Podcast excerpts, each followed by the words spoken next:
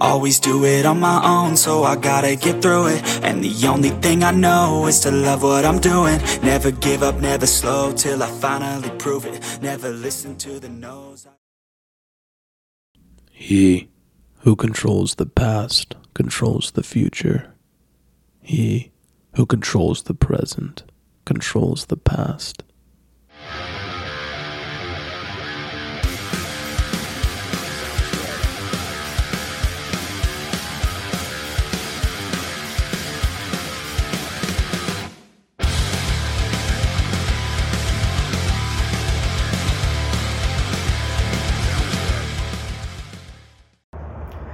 Well, everyone, um, unfortunately, tonight's episode uh, was a great episode. Recorded it. Uh, we went about an hour and 10 minutes.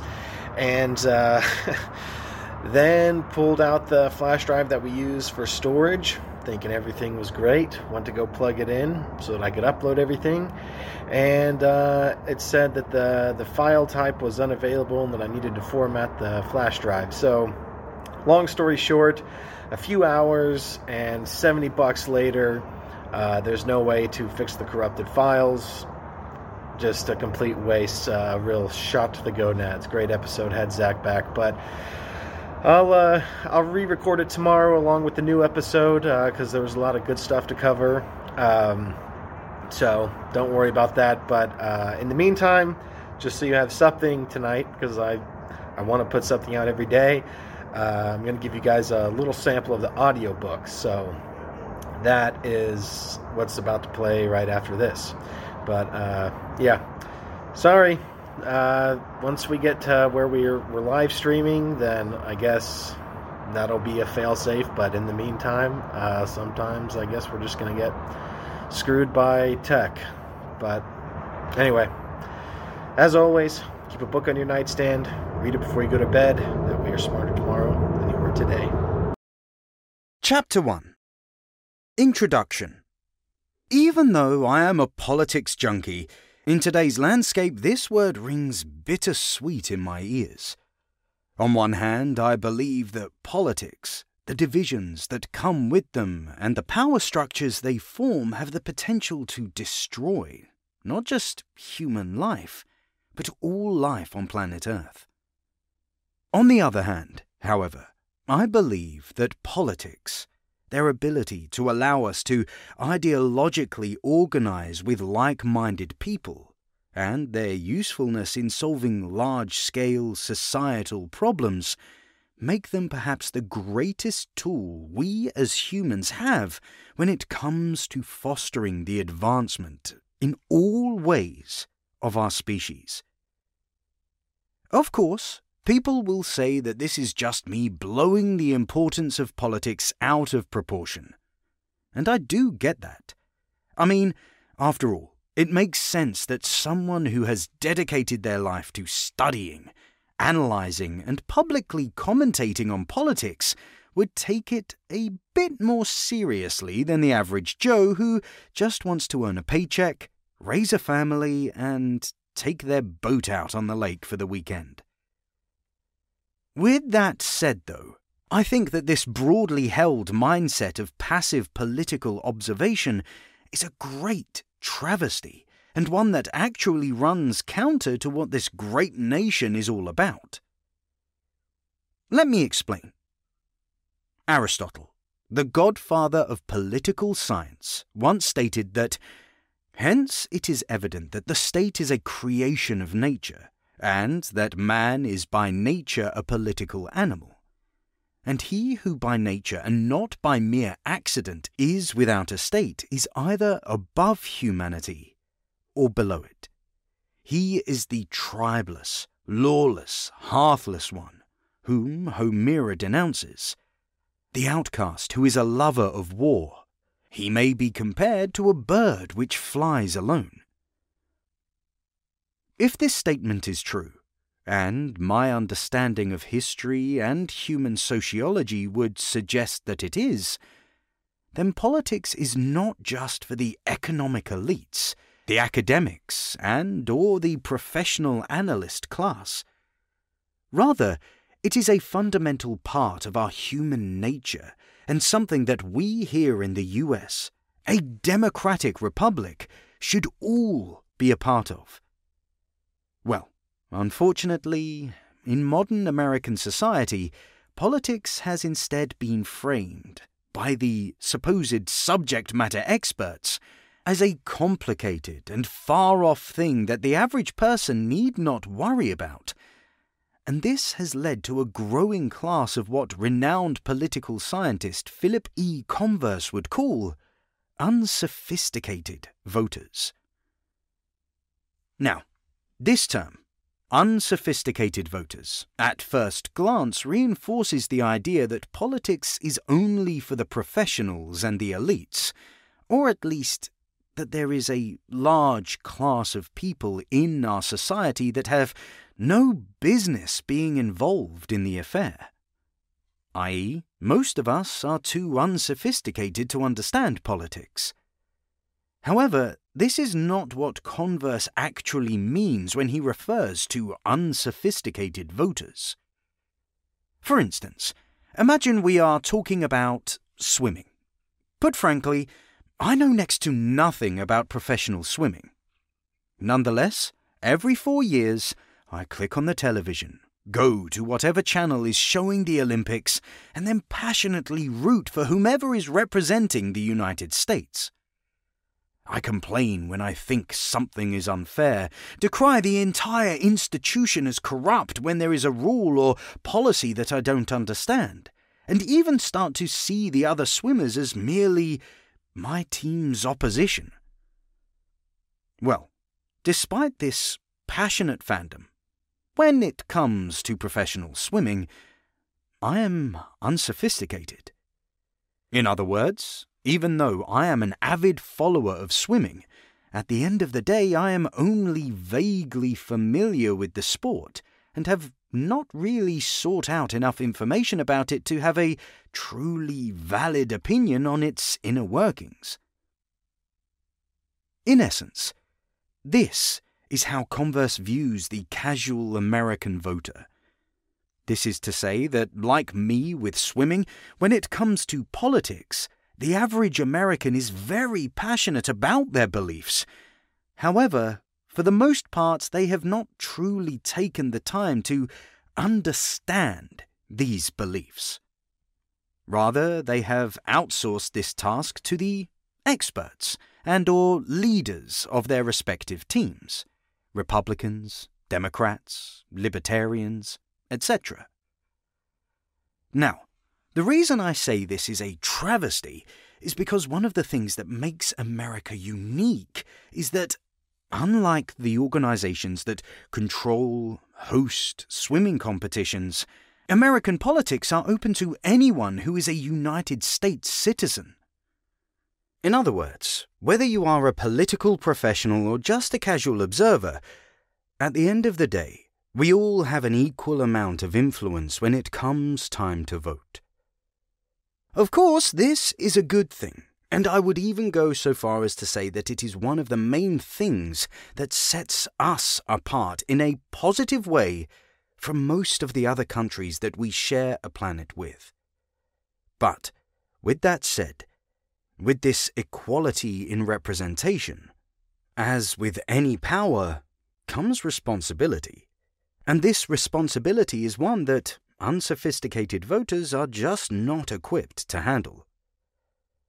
Therefore, the existence of so many unsophisticated voters, or, if you prefer, passive observers, is unfortunate, because we, the people of the United States of America, a country that has the most powerful military, economy, in all of human history, were never supposed to take our ability to participate in politics for granted and we were certainly never supposed to allow that power to be monopolized by only a few select voices. Anyway, to avoid going into a full on rant, let me just say that, in sum, American politics do in fact matter, and therefore, it is each and every one of our responsibility, nay, our constitutional duty to be an active and sophisticated participant in this nation's politics, Because what makes this country unique and special, according to my analyses, is very simple. It is not that we are a Christian nation. It is not that we promote liberal values and or equality. And it is not that we have this amendment or that one. No. What makes this country so special is that our country, the United States of America, constitutionally recognizes and enshrines the power of we, the people, over the nation state. And this means that we are not subjects of a king, loyalists of a monarchy, or slaves to an authoritarian dictator. Rather, it means that we are citizens who consent to be governed.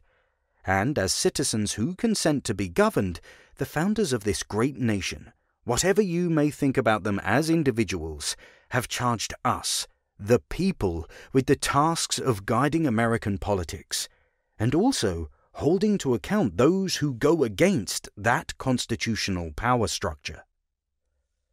All right. Now that you know what my views are about having an active US citizenry, I want to move on to my goals for this book. In essence, my two main goals in this book are to provide the politically unsophisticated with an easy to understand overview of a few of the most divisive issues in US politics and for us, together, to find a sane position on these issues. Now, because I want to remain as objective as possible during this journey, in lieu of using one of the two main political ideologies, conservative, liberal, as a foundation for my sanity, which most political books would do, I will instead be using the United States Constitution to conduct a quality check of each and every position we arrive at. The reason for this is that in our day and age, US politics has, for the unsophisticated and sophisticated alike, moved away from the guidance of our founding documents, and instead to a political coliseum wherein everything revolves around one team beating the other team i.e., Republicans versus Democrats. Well, at least that is how I see it. At any rate, as you will come to find out during this book, I despise both of the major political parties in the United States and see them both as entities working for their own personal agendas, not we the people. Ergo, instead of using them as my North Star, I will be using the US Constitution, even if it isn't quite as sexy. Now, on the topic of our founding documents, there is something I need to address right off the bat. Look, I get it. Some of you may not like the Constitution, and hell, you may be right, but nonetheless, for right now, the United States Constitution is what we have, and it is quite literally what this entire nation is founded on.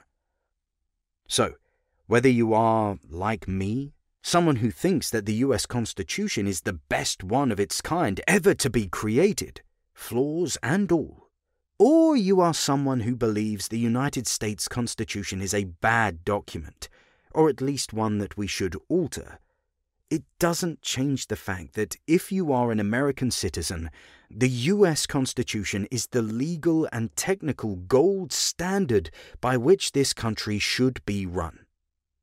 Therefore, like it or not, using this document as the final quality check for my various sane positions is undeniably the most logical thing to do if I wish to remain unbiased toward any one side of the aisle over the other. Moving on, as I suggested a couple of paragraphs ago, the political landscape of this country, in my view, and probably yours if you picked up this book, has turned into little more than a sports game wherein each side cares only about beating the other side, not about what is actually right and or constitutional. As a result, when I observe these conflicts between the two sides, I often notice quite a bit of a disconnect. This is to say that much like two ships, one occupied by donkeys and the other by elephants, missing each other in the night, while also shooting cannons wildly into the air at one another, I might add. When members of the two parties interact or debate, they all too often miss the other side's point entirely. I.e., the abortion debate, for instance, generally devolves into one side screaming about how the other side wants to remove women's rights, while the other side screams about how that side wants to kill babies instead of both sides realizing that what they are actually arguing about is where does life begin? Now, I cannot say whether or not this type of political participation is the design of a powerful and nefarious force, though I have my suspicions that it is, but I can say with some certainty that it seems unnecessarily divisive, and therefore is something I want to remedy. Now, the way I will be approaching this task, remedying this unnecessary divide, that is, is by using what Dr. Owen Anderson refers to as a reverse Hegelian dialectic. Of course, I know that many of you will not be familiar with this concept. So let me explain what I mean by reverse Hegelian dialectic first, before moving on. Side note In the academic community, and more specifically the field of philosophy, there are a lot of different views on what a regular Hegelian dialectic actually is. This is not a book explicitly about philosophy, and therefore I will not be going through all of these positions. I simply want to explain what a Hegelian dialectic is as I have come to understand it. What a reverse Hegelian dialectic is, again, as I have come to understand it, and how I plan to use these tools of thought to find sane positions. End of side note. First described by Enlightenment German philosopher Georg Wilhelm Friedrich Hegel, the Hegelian dialectic is a mechanism used to arrive at a final truth or conclusion and Hegel explained this as a process wherein truth is derived through the friction and conflict between one force and its opposite. In other words, a Hegelian dialectic is where two competing ideas, a thesis and an antithesis, clash until they form a new position, the synthesis, which, according to Hegel, is a better solution. Then, this new conclusion, which took the best of the prior positions and combined them, will become a new thesis, thus causing a new antithesis to form that opposes it. Then, as you may have guessed, that ensuing conflict will lead to yet another synthesis, and so on and so forth. Then, in theory, this process will repeat over and over again until a final synthesis is revealed which, theoretically, is absolute truth. In lay terms, the Hegelian dialectic is a battle between two extreme positions that will eventually lead to a result that is somewhere in the middle. Then, that middle position will develop an opposing position of its own, and after they battle, a new result in the middle of those two positions will form thus moving us closer to the best conclusion. Make sense? As you can see, the Hegelian dialectic has a lot of potential when it comes to refining or improving ideas. However, despite its usefulness in philosophy, when it comes to politics, I actually believe that the opposite approach is what we need. To explain, during one of his most impactful lectures about the Hegelian dialectic, the aforementioned Dr. Anderson stated, In terms of ultimate truth, would it not be more beneficial to apply a somewhat opposite approach? A reverse Hegelian dialectic, if you will. Now, this statement, at the time, did not seem that significant to me. After all, I was still completing my undergrad and was only taking his course about religion and philosophy in order to fulfill one of my elective requirements.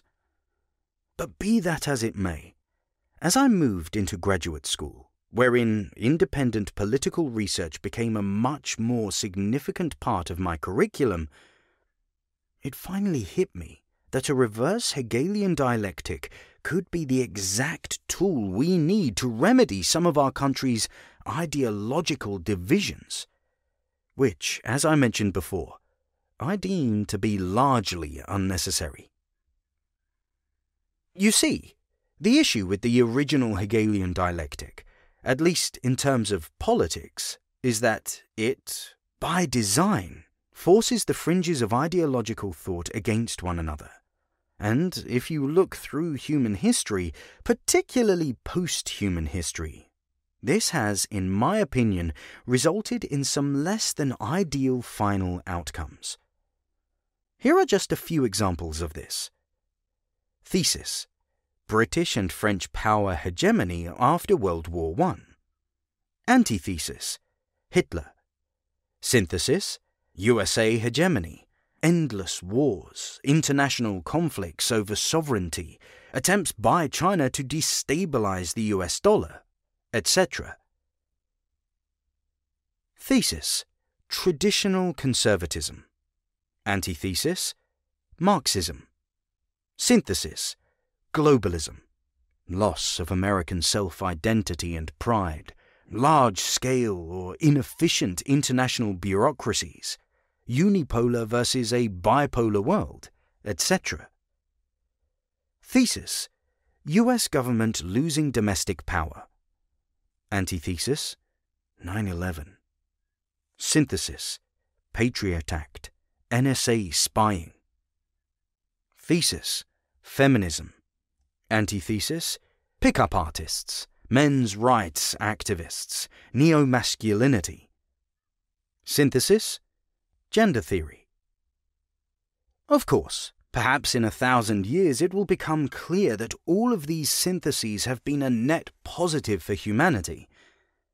But at this point it seems to me that each of these syntheses has resulted in, or at least exasperated, the large scale ideological divisions that exist within our species. And this is especially true in the Western world, and more specifically the United States. Case in point whether we are looking at discretionary spending, foreign policy, or how to help underperforming communities, from my viewpoint, and likely yours, the US is more ideologically divided than ever. Now, I know this language may make you roll your eyes because you have heard it so often alongside fear mongering reports of impending civil war and a potential national divorce. But the truth is that the ideological fracturing we have seen in our country over the last 15 or so years is actually much more serious than any revolution and or civil war style conflict that may or may not happen. This is because, unlike kids on a playground who have it out in a physically violent conflict only to become friends later on because, after all, they are part of the same school, same class, and same in group. Our civilization is under the false assumption that we are, at a foundational level, members of many different in groups, i.e., Republican, Democrat, person of color, gender queer, conservative, social liberal, etc all of which end up being boiled down into one of two political ideologies that are nothing alike. Ergo, where the kids on the playground will wipe the blood from their noses and become friends, or at the very least become civil enough through mutual respect to stay the hell out of each other's way and coexist. The US population has chosen to not even confront the other side as humans much less fellow Americans. In other words, we have tossed one another aside as garbage for the sin of disagreeing because, through our lazy deductive reasoning, we have established ourselves as morally superior to all those who have different beliefs than us. And when we do this, divide everyone in the population into either a friend or foe based on their personal politics, that is, we set a dangerous precedent of making our fellow Americans either good or evil, even though we are all technically still part of the same in group. United States citizens living under the guidance and direction of the US Constitution. I.e., if my fellow man is in opposition to myself, then he is not, in fact, my fellow man, but rather the antithesis to morality, and therefore my enemy. Get it? Anyway, when it comes to solving this division, you may be wondering where a reverse Hegelian dialectic fits in. Well, put plainly, instead of pitting the prominent political ideologies against one another until I find a new conclusion for each issue, what I want to do in this book is to take some of the most controversial ideological issues in American politics and investigate them until I actually get back to the original point of disagreement. In other words, instead of finding new, more advanced answers to our political strife, I want to trace things back to where the two major American political ideologies actually disagreed in the first place. Now, the logic behind using the reverse Hegelian dialectic is that it should allow me, and you as well, to better understand the root of our national disagreements. This is to say that instead of trying to move farther away from any two positions in an attempt to find an altogether new starting point, I seek to study the debates surrounding the issues in this book in order to refine a synthesis that draws on the strengths of both sides, with the goal being to find a sane and reasonable position. And my hope is that by doing this, finding the point for each issue in which the left and right sides of the aisle split ways, that is, is that I can establish a new, constitutionally grounded position that we can all, at least somewhat agree on. Ergo, when it is all said and done, this book, that is, I hope that this work actually helps us move forward as a nation toward more prosperous and sensible ideological positions. Positions, I might add, that we the people can force our elected leaders to respect and listen to through the imposing of our constitutionally established political power and influence. So, that is where the reverse Hegelian dialectic fits in. Basically, it will allow us to figure out where both sides went crazy. Alright, moving on. Now that you know what my goals are for this book, as well as how I aim to accomplish them, I need to address just two things before moving on to the first issue. First off, most of us these days, me included, have short attention spans. Because of this, I have tried to avoid getting too long winded whilst analysing the various issues I bring up in this book. As a result, you may notice that some of the chapters are very short, only a couple of pages while others are more complex ones, and in some cases, rather long. So, just know that my desire to get all of this information out there succinctly is the reason that the chapter lengths vary so much, and try not to let it bother you. Furthermore, if you do find that some of the chapters are not long enough for your taste, well, then I would advise you go through the references section for those chapters and use the sources to conduct your own follow on research. Good to go? Second, I'm not going to delve too far into race relations and gender equality in this book, even though they will come up from time to time. The reason for this is simple. You see, the constitutional position on these topics is that all people are created equal and should be afforded equal rights.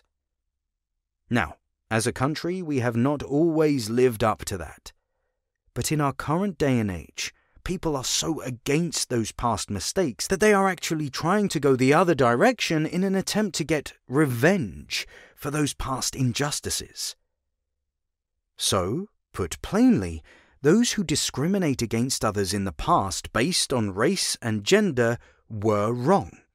And people discriminating against groups today in order to make up for that past are also wrong. In other words, the same position on these issues is rather self-evident. Don't judge people and or treat them better or worse than any other group of people based on their immutable characteristics. Got it? Side note. If you disagree with that position on race and gender and you instead think that certain groups are lesser and or deserve fewer rights, or that certain groups deserve special treatment to counteract the beliefs of those people, then your position is counter to the equality spoken of in our Constitution, and your position, in my view, is quite flawed. Ergo, if you are for any type of race, gender based discrimination, even discrimination against white people, your position is, put frankly, insane. Capiche? Sweet. Then, moving forward, let that be all there is to say on the topic. End of side note. Well, folks, that is the end of this introduction. In closing, I want to be clear that I do not want this book to turn into a tool for any particular side of the partisan spectrum to whack the other one with. In fact, my goal is for it to help us get past the partisanship hackery I see in most publicized political debates altogether. Because I truly believe that if we are to improve the political landscape of the United States, which is supposed to be the beacon for individual liberty that shines across the world, we, as an active citizenry, must find some unity and or specific points of agreement that are rooted in something stronger than a political team and or political identity. So, no, I do not want people to cherry pick chapters so that they can beat the other side while ignoring the rest of the book. Instead, I hope that this book simply helps we, the people of the United States of America, find more sane and constitutional ways to pull the levers of American political power. All right, with all of that said, let's begin. We got to.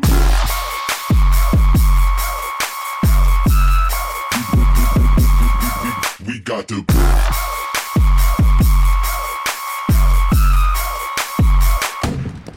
We got to.